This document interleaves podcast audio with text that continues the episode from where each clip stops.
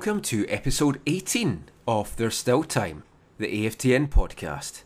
It's been a couple of weeks since we've been here. Hope you haven't missed us too much. I'm your host, Michael McColl, and I'm joined, as always, by my co host, Steve Pander. Hello, everybody out there. Now, we had tried recording this about an hour or so ago, but unfortunately, I told Steve that I could murder an Indian that phrase doesn't seem to be used over here. He ran out of the house screaming, and it's taken me this long to get him back in. Yeah, it was scary, uh, especially the look in his face, look at his eyes and everything. It was really googly. Uh, talking of things that make you kind of want to run away screaming, let's let's start with that horror show that was Whitecap Chivas on Sunday. What what did you make of that? Well, it was definitely a horror show for the first half. It just didn't seem like they were they. I don't know if they didn't. They took them like lightly. The Chivas team. Uh, I'm not sure, especially those first 15 minutes. Like that clearance that Andy O'Brien had in the first on that first goal was just like typical of season one and season two, just right up in the air. Nobody else goes for it, and then Erick Torres scores possibly the goal of the year, and it was a bicycle kick from outside, almost outside the box, which is something a goalie should be able to get to. Like, you, you were your thoughts. Do you think Ousted should have got that? I, I definitely think Ousted should. I, he seemed either caught him by surprise. He was rooted to the line. What, whatever. His reactions just weren't there. Now, the Andy O'Brien clearance. When when I first saw it, my initial reaction was it was completely all on O'Brien. But watching it again, listening to Kenny Miller's comments after the game as well, Miller made the very good point that O'Brien heads it in the air and it's hanging there for like two or three seconds. Nobody else reacts. Nobody closes in. Torres is just all by himself. And as Miller said, that's unacceptable. You cannot defend like that in top flight football against a a guy, he's maybe not a world class striker yet, but he's certainly been showing the signs. He's been banging the goals in. He's been one of the most informed guys in MLS and you leave him unmarked to do what he wants, and that finish was just outstanding. And the thing is, is the um, other than you know what happened just around the goal area, um, I thought that the cross uh, Alvarez, I think he was the one that sent in the cross, was just giving too much space, and that's been uh, that's hampered them the whole year long, where the people are giving too much space to send in a, a free cross into the box where people are able to convert it, which happened obviously on the second goal as well. Now, before that second goal, Kenny Miller was put through beautiful like lob over the Chivas defence from Matt Watson, set him through, great control by Miller. He did everything right except put the ball in the back of the net, hits it outside of the post.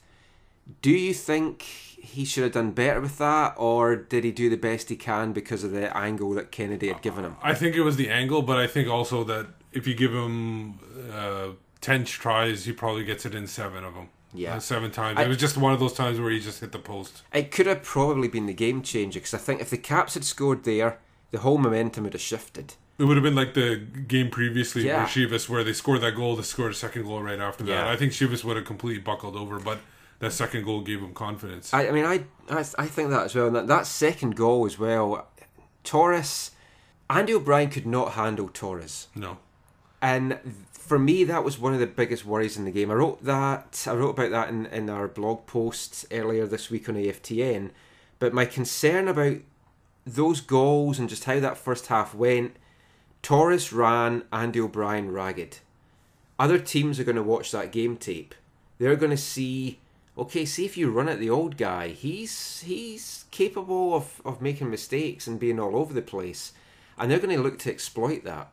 We've got the other possibility of Jay DeMerit coming back as well soon. So you're going to have a really old central defensive pairing. Do you think going forward, DeMerit O'Brien is the way that we should be going? Should we leave Leveron in there?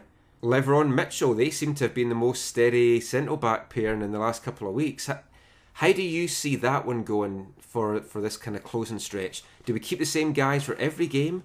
Or do you think they're maybe going to change certain guys for certain games? Well, I think those guys need more protection if they are going to use them. I think DeMerit O'Brien could work. They were working uh, end of last season quite well, but I think they need more protection. But my question for you, uh, I'll, I'll, turn this back on you as well. The, the Koffie, everybody's talking about how Koffie's all over the pitch. Did he protect the back line uh, effectively, or was it uh, a case of not being in the right place on those two goals? Possibly not, but the thing is, he had to step up. That that's the problem. When you're playing with a midfield that is as weak as we have in attacking options. Now, I like Matt Watson. I thought he had a really good game on Sunday. I like what he brings to the table. I know certain fans don't. Certain people always have him as the scapegoat. They don't think he offers much. He gives the ball away too much. I like his play but he's a defensive player. Really, he's a he's a guy that's going to hold on to the ball. He's not going to create tons. He did set up that chance for Miller, but he isn't going to create loads. So because he was in on Sunday, and Reo-Coker was missing through that stupid suspension that he picked up, Koffie had no option but to push forward, and it then leaves that big hole at the back. And for all Jun Marques Davidson's faults, and I know he's got a lot of haters out there, he doesn't step out of that position and he gives those guys coverage. Maybe should we be looking at bringing him back? No, or if you do use DeMerit and O'Brien, do you move Leveron up to the holding midfield, which he a lot of people, some people say he can do it, some people say he can't do it. I personally think he can because he showed in the Olympics he could. Um, do you think they put him there instead of even Davidson and move Koffie and Reo-Coker as the attacking central mid guys in front of him? Well, I mean, that's something we've talked about in the podcast before and we've written about it. I'd, I'd like to see it. Something I threw out there just as a bit of a wild card one last week. Do we have the players that would let us go 3 5 2 with Leveron, O'Brien, and DeMerit as your back three and having Lee kind of playing right back, right wing, really pushing up, and Harvey kind of playing more in left midfield as opposed to left back and dropping back when needed? then having Rio Coker, Koffie, and a another in the middle. Yeah, that could work. I like that idea. Uh, I'm not sure if uh, it would, if Harvey plays that defensive role, uh, attacking role effectively. Sometimes he goes missing when he goes up top. I know he's banged in quite a few goals, but sometimes he does go missing. And would he be able to shift back? I think it would really work with Lee. And if you don't have to rely on Harvey going back and forth, I think that could work. I think it would be a little bit out the box, and that's something that I feel the Whitecaps have to do now. They have become so predictable that they need to try and do something different.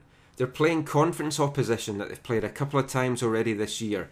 They've watched all the game tapes of all the other games. They know how the Whitecaps play. Everyone knows how Russell Teibert's going to play. He's going to cut back, he's going to put it to his other foot, he's going to cross it over. Camilo, even, he's going to cut inside, he's going to take a shot. Miller's going to do a lot of running. Reo-Coker is going to like put his head down and just bulldoze through and then get in a good position and not score. Side note, who is the worst finisher? Nigel Rio Coker, Erik Hurtado. Erik Hurtado. Moving on. So you, you know how these guys are going to play. Everyone knows that these how these guys are going to play, and and sometimes when you've got a fast player like Manneh or Mattocks when he was playing well, you know how he's going to play, but it's hard to play against that these guys like Teibert and Camilo and Reo-Coker, we know how they're going to play, and it's quite easy to play against that. Yeah, and I, I just don't know what they can do at this point because there's really, I know you want to say there's some depth there, but really the depth is very untested. And so, do you really want to go with young players and try to replace some of these veterans that maybe aren't performing as well? I think you just got to go with the best lineup at this point. And like like to your point about the three five two, sometimes they even play like that. With when Davidson was in, um, they would Davidson would basically be a third center back, and then they push up on the wings. That's why I think if Leveron plays that holding midfield role, you push up on the wings, and sometimes Leveron pushes up. So so you have options there. So I think that would be they got to be more fluid in their attack and not be so rigid like uh, Rennie has been accused of in the past. Oh, I mean, totally. And I think the next three road games, which we're going to come to later in the show, that's gonna it's gonna be the making of Martin Rennie and how good his tactics are, how he can mould this squad that he's got. A lot of people I've been speaking to feel that we have got one of the most talented squads in MLS. I don't believe that at all. I just don't think we have a strong enough squad. I think we've got some really talented individuals and we've got some of the best players that's in the Western Conference but playing as a team, sometimes they struggle. Yeah. And I, I think that that could be the case of people being hurt and not being able to train effectively uh, and train together. Also, they keep swapping people back and forth. So I, I think th- those are probably the biggest issues. The injuries are probably one of the biggest issues that why maybe they don't look at team like they and the suspensions. Of course, you got those as well. So those things are you know factors in why they maybe you're like you're saying that they're playing like individuals and not a team. Now we were talking before the show, and, and you mentioned that you thought O'Brien because he hasn't he's been out for so long and he hasn't been training as long with Ousted. You maybe feel some of the communications not there. Yeah, I th- I think that before he got hurt and Knighton was in net and or Cannon was in net, O'Brien was usually the leader of the back line. He would be communicating who's got what, who's got what assignments and everything like that. Ousted is also a communicator, so he came in when O'Brien was out so obviously Ousted's now now he's shouting instructions and everything way more than Knighton used to. So maybe there is kind of a I don't know if a conflict or just a overlapping of instructions, and maybe it's confusing the marking of uh, for the defender. So I don't know. You said you you you guys saw something um, during the Chivas game, and I think Martinego, Mike Martinego, tweeted something out about it. You.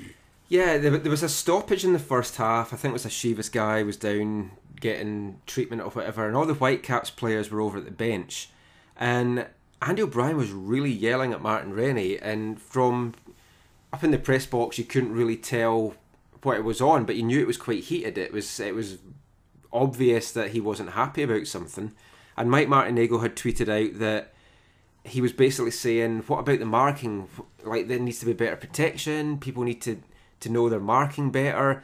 And that's a concern. If he's pointing out that the whole defence doesn't know who they're marking, who they're meant to be picking up, you're not going to defend good. No, and there were there have been examples of that, like the Portland game when people uh, just coming out of the half, nobody, everybody, all the central defenders were all over the place. Mitchell and Leveron were caught up, and Lee was marking Ryan Johnson. It was an easy header passes. So that's one example. Obviously, um, L.A. there was some confusion with that, sh- what was going on there too. So there definitely have been examples of some confusion with the marking.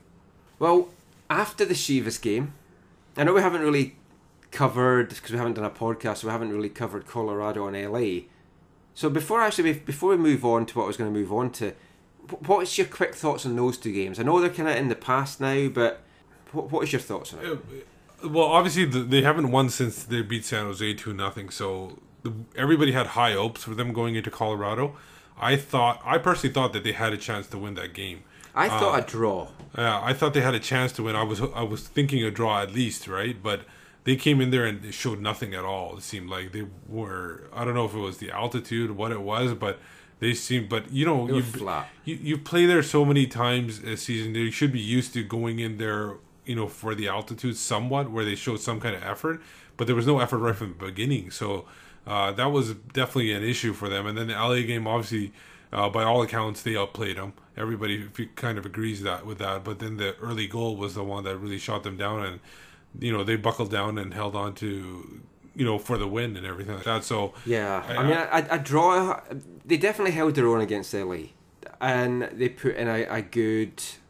Struggle to say the word team performance because of what we were just saying, but they did. They put in a, a good performance. They should at least have got a point out of it. They, they did well. They lost the early goal. And you think after that it would really drive them on against Chivas, and they just came out so flat. I don't think it was a case of them underestimating them. I just think Chivas are a really good side. And after the game, Martin Rennie said that he expects Chivas to take points off other teams in the run in. I think they will as well, but as I wrote in, in the article that I was mentioning, the points that they're going to take is probably not going to help the Whitecaps because the teams that they're playing, they're playing two teams in the East, they're playing LA, Seattle, and it's you just can't really see them helping. They played Seattle tonight. We're recording this on Wednesday evening. They played Seattle tonight, and yeah, they only lost one 0 They outshot Seattle in the second half, but ultimately Seattle got the job done, and the Whitecaps didn't on Sunday. So coming up now for the Whitecaps is a vital three-game road trip.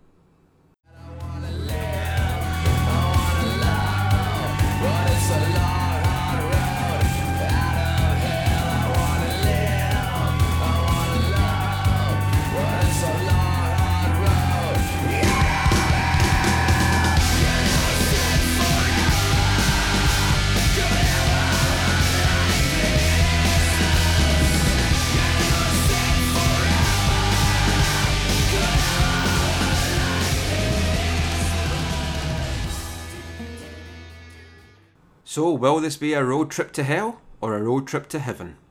We're going to find out in a couple of weeks' time. We've got Dallas coming up on Saturday, then San Jose, then Montreal. It's three really tough games.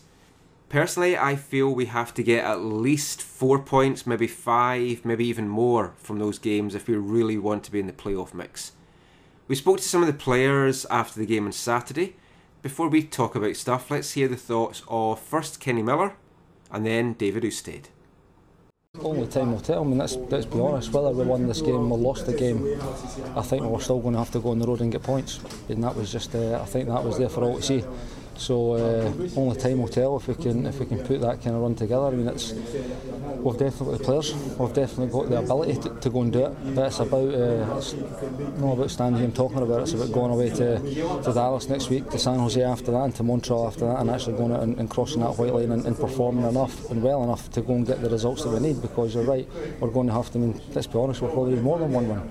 We're going to need a, a few points to make sure we we give ourselves a chance going into that last five games because this is a hitting this three game run on the road is a it's no great timing for us but uh, it's something we're going to have to get our head down get a game plan and go away and we're going to have to get the get the right results because it's going to be if you don't then you could pretty much say we're the playoffs will be will be tough to make if we don't pick up the a few points in the next three games.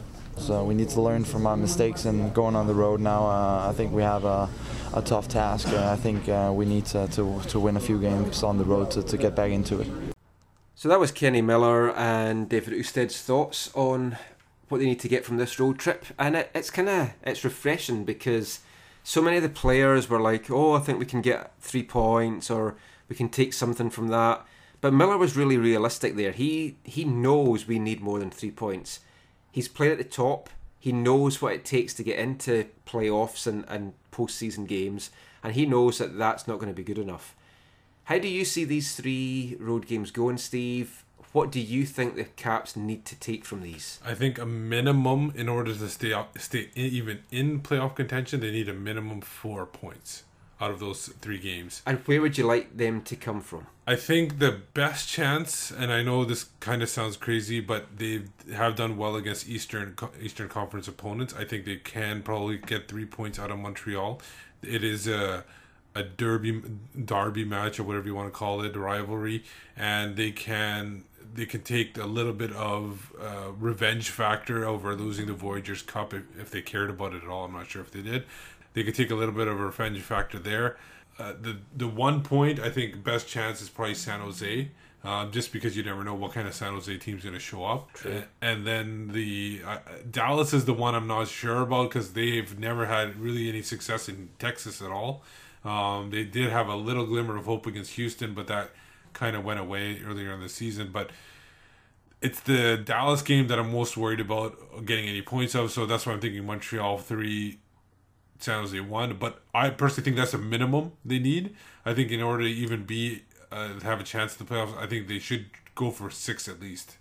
The the Dallas game, it's going to be interesting. You you were mentioning something I'd completely forgotten about, which was Blas Perez is not going to be there on Saturday, and he's been playing really well for Dallas, so that could play in the Whitecaps' hands a little.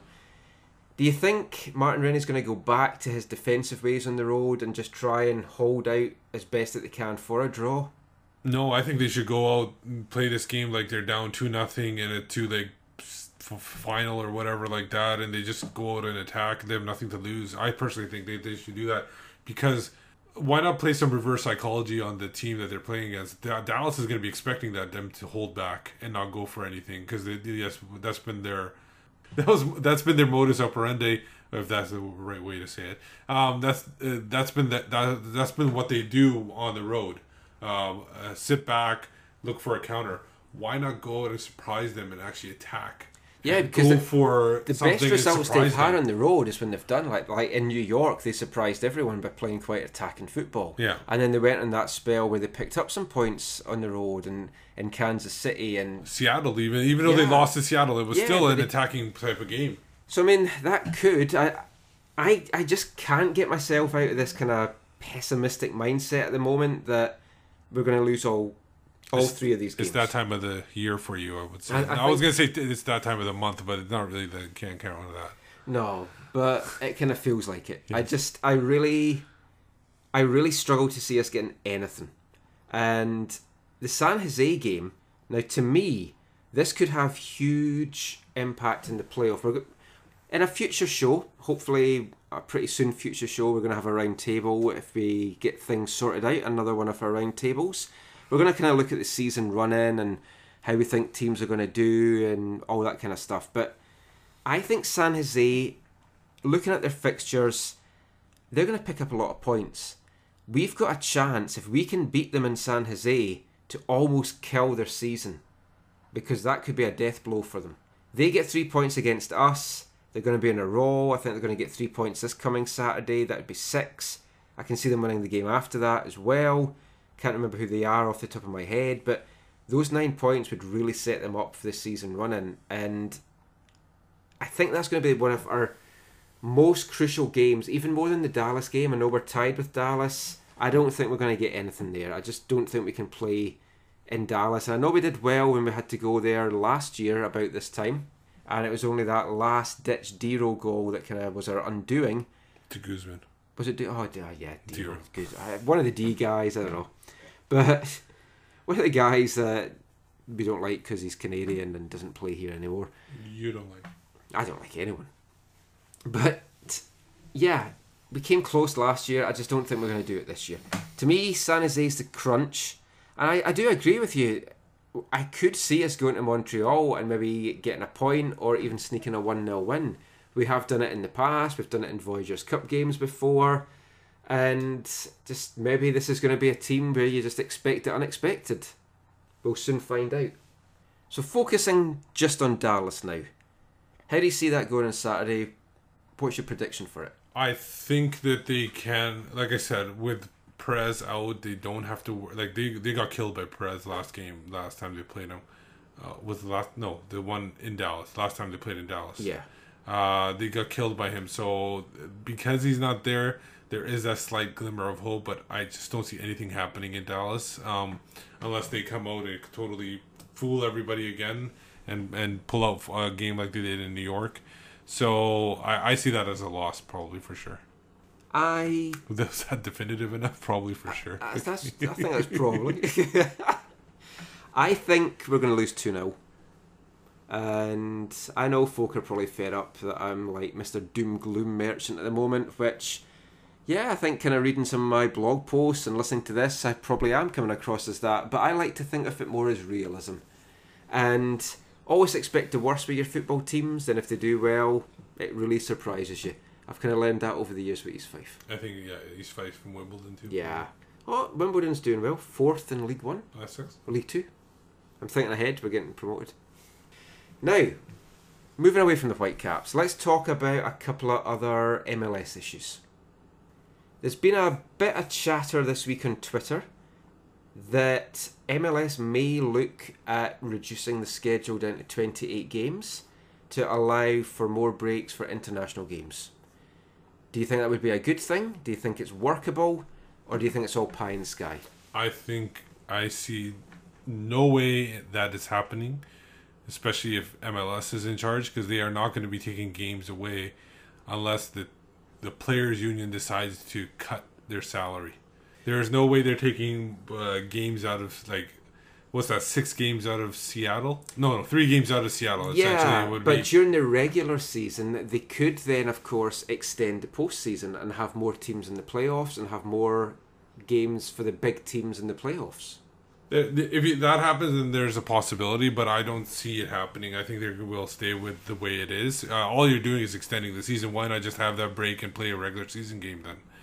I, I- don't see a difference in the other one, one or the other. I, I, I actually like it. I think it would it would work good because you would be looking at playing each team in the conference twice, and then each team in the other conference once. So No, I have no, I have no problems with it. I, I think I would like it too. It's just the season seems so long. You just don't feel like going to some games sometimes, right? yeah. Um, but But uh, they, they need to do something about the international stuff.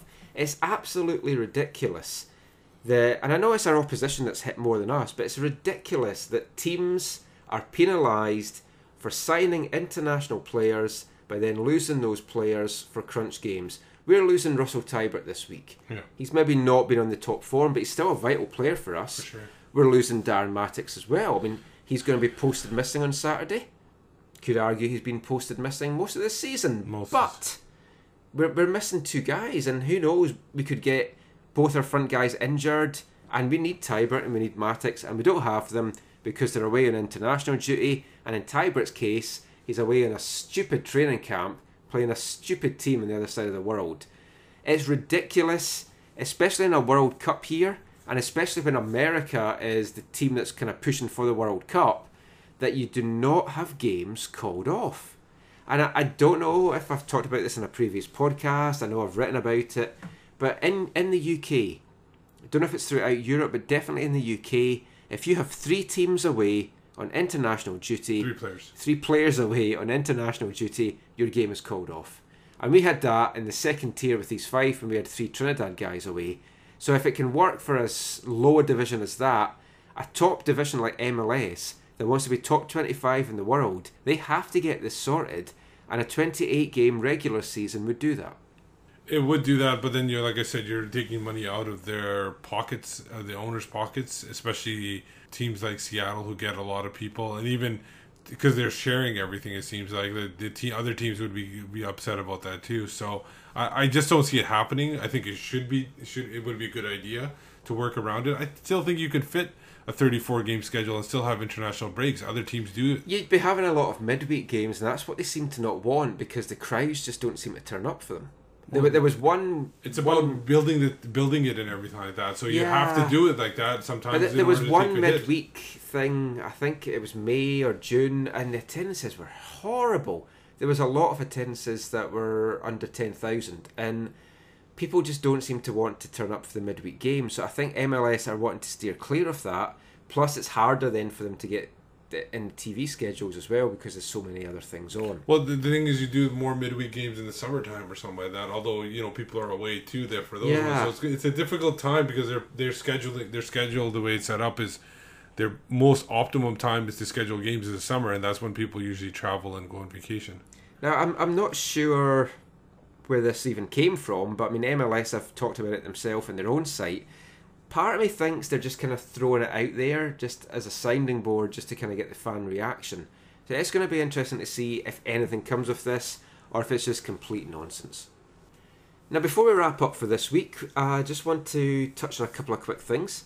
Sam Adekugbe, friend of the show, spoken to him a couple of times. We've talked about him so many times. Finally on the MLS squad. Yeah, it was about time. It was going to happen. It even hinted a little bit to it, and then retracted that uh, after a while, uh, saying, "Oh no, I didn't mean the first team. I just meant that I want to train with the first team and everything like that." So uh, we all knew it was going to happen. So it wasn't like big surprising news. It was great to hear though when I- it happened. I actually think he's going to make a breakthrough next season. I, I think he will make the left back spot his own next season. I think so too. I think the I think it would be wise for them to like because Jordan Harvey right now is on a high.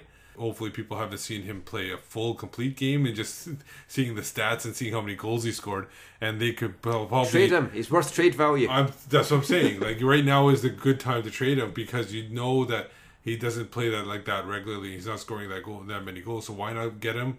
Uh, trade him back to California. He could be closer to Kimberly Caldwell, um, and then he'd be back in his element and everything like that. So that that is definitely an option. I think uh, Sam can start. I personally think that if uh, the Seattle guy DeAndre Yedlin can play, I think Sam can play. He's proven it in playing so many reserve games too. Usually is one of their best defenders on the pitch. As long as he doesn't go to blind hairdressers, we should be okay. Definitely. Who do you think is going to be the next guy to, to step up? A lot of talk. It could be Marco Bustos. Could be Kianz Froese. Mark Weber seems to think it's going to be Froese. I think it's gonna be. I personally don't think it's gonna be either of them. I only think that because I think they're gonna give him a full year. I think if either one of those guys gets signed, they get signed around the same period of when Sam got signed this year. So I don't think either of them are gonna sign. That's why I think there's a couple of guys. I think uh, if they want to, especially in the developmental 21 through 30, I think a guy like Ben Fisk is still on their on, on their um, you know list and I think this like is going to be the make or break off season for Ben. Yeah. If they don't sign him now, then I think he's gone. I think he'll be off to Europe if he Yeah. sign. I think this is a deadline right now. It's too bad he went through injuries this year. He, he had a huge, big start to the season, but I think he is uh, good to get at least a one year contract minimum. Um, I think they should be able to give him that, especially considering that Russell Teibert should be graduating from his homegrown contract. Oh yeah, he will be. And what, so- what about Bryce Alderson? Do we even keep Bryce? Bryce is, I think, I, I- I'm not sure because he didn't get uh, super ton of minutes in Charleston either. Um, I, I think he'll go. I think he'll be released. He could either be released or could be maybe even traded to TFC, possibly uh, because they're looking to Possibly, bring in some because he's an Ontario boy, isn't he? Ontario boy. He could be Montreal. Could be an option too. So there might be some value for them in in a developmental role. I don't Um, think I would wish to like a transfer to No, TFC on anyone That- really. That'd be even heard, heard from more Yeah. probably. But I think I think he maybe ha- Darren Mattocks. You never know because like if things go south and Rennie's not here, then you know it could be a different guy, and he might. Well, be, that's the thing. Like, if if Rennie does go, and that will be something we'll talk about in the round table, and you bring in a young new coach, Jason Kreis, name that's been thrown out there a lot. But if you bring in another coach, he might want to go young. He might want to develop these guys more than Rennie does. Yeah. Or you might If have you- a guy that's you- scared for his job. If you and- guy, if you have a guy like Frank Yallop come in, who's a Canadian who wants to bring in more Canadians, possibly maybe because he's bring uh, Frank Yallop has brought like, quite a few Canadians into San Jose, Yeah. um, in the past, so he's not shying away from. you get not? Ben Olsen in, he seems to like the Canadians. Yeah. So um, essentially, I think there you go. No, please not another DC United guy. you got Tommy Soehn all over again. Uh, but He's he's going to Toronto. yeah, so I think Ben Fisk is one guy. I think uh, I think Caleb's going to obviously spend the whole year in Germany, and he's actually Yeah, doing. he's well. lighting it up Yeah, there. He's doing, well. really well. And then the other guy, and this would be a very dark horse kind of pick. Um, if there is a situation where DeMerit's going to go because they haven't really signed him yet, and they said they're going to wait till the end of the season to make sure his Achilles is 100%, and they have, and they move everybody up one spot, like Johnny Leveron moves up, Carlyle Mitchell moves up. There's that like that fifth center back spot. Maybe a Jackson Farmer gets signed. Um, he Yeah, a lot of people are high on him. I know you had him. I like I, I do like him. He's very smooth on the ball and everything, and he's already been invited to the the Canadian camp and the main Canadian camp, the national team camp. So Which I was quite surprised about, I have to say. I, I mean, was I was a really little bit surprised him, too. but yeah, I was a little surprised too. But obviously, a guy like uh, Nick Dasovic or some some other guys have been scouting him, so they probably saw something in him. I think he could play that fifth center back spot who gets loaned out to Edmonton. Like Carlyle Mitchell did this year, and then have you know emergency call up back. It's better than getting a guy like Adam Clement in here or anything like that. But as, as an Edmonton fan pointed out to me, they just don't want Whitecaps cast-offs or, or development players. They want to develop their own guys, and they've got their academy and they've got guys that they want to bring through, and they don't just want to be a dumping ground for the Whitecaps to, to send their guys to. No, but the thing is, if you the reason why I think Edmonton would do this is because he is a young player, but there's no guarantee he's going to be playing for them, uh, for the Whitecaps. So maybe this guy, you know, you get a good um relationship with him.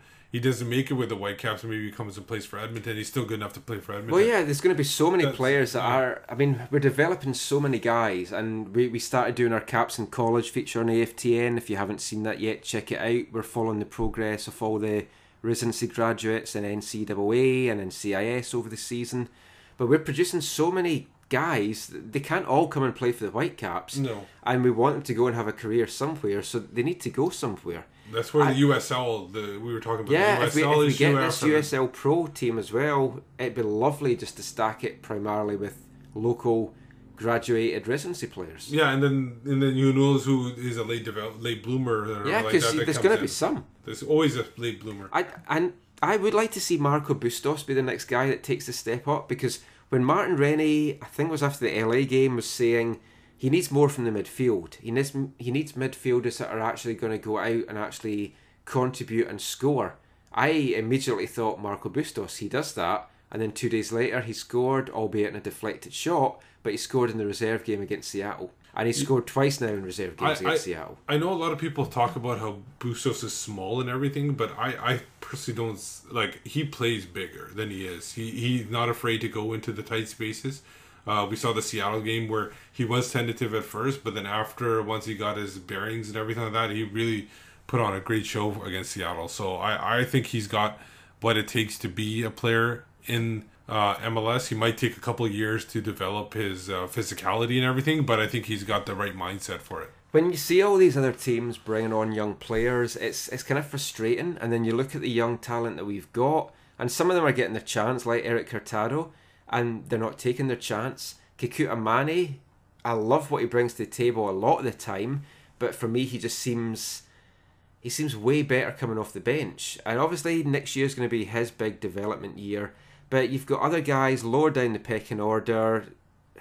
I still, I mean, Aminu Abdallah, why is he still here? Why is he still hanging around? Yeah, I don't. I I rather if they're gonna develop internationals and use those kind of spots, I rather them develop and and bring in a couple guys for the residency, even younger, so that they don't have to take up an MLS spot. Yeah. I personally, I, I I I think they should know, or like I said, the USL Pro team. Uh, we talked about it before. Sign them to the USL Pro team. Let them see what they got there, and then they don't even waste a contract spot for MLS. I think that's fantastic. And we'll talk about more about that when we do our round table. We'll talk more about how we see the season running going, what the future might hold in store for Martin Rennie. I've got a huge list of players I want to get rid of in the off season, either by trades or just releasing, so we'll talk about that. But for now, that's the end of episode 18. 18's kind of a coming of age age in a lot of countries, especially in the UK. The next three games coming up for the Whitecaps, that's kind of going to be coming of age for them. It's going to really define their season. Who knows what's going to happen? It's going to be interesting. Hopefully, the next time you hear from us, we're going to be all positive because we're going to have got a result in Dallas, but who knows? I've been your host, Michael McColl. You can find me on Twitter at AFTN Canada. My co host Steve, tell us where we can find you. I'm at Whitecaps Beat. You'll find us both writing for AFTN on Canadian soccer news. Visit the blog daily on aftn.ca. Going to be lots of stuff on there about the Whitecaps, also about the UBC SFU seasons that's coming up. Um, they're going to have their games coming up pretty soon. We're also on Facebook. Can't remember what it is, but look us up there, you'll find us. And you can also listen to us on Stitcher Radio. So thanks for listening as always, and until next time, take care and be safe.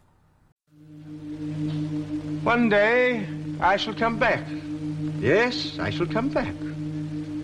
Until then, there must be no regrets, no tears, no anxieties. Just go forward in all your beliefs and prove to me that I am not mistaken in mine.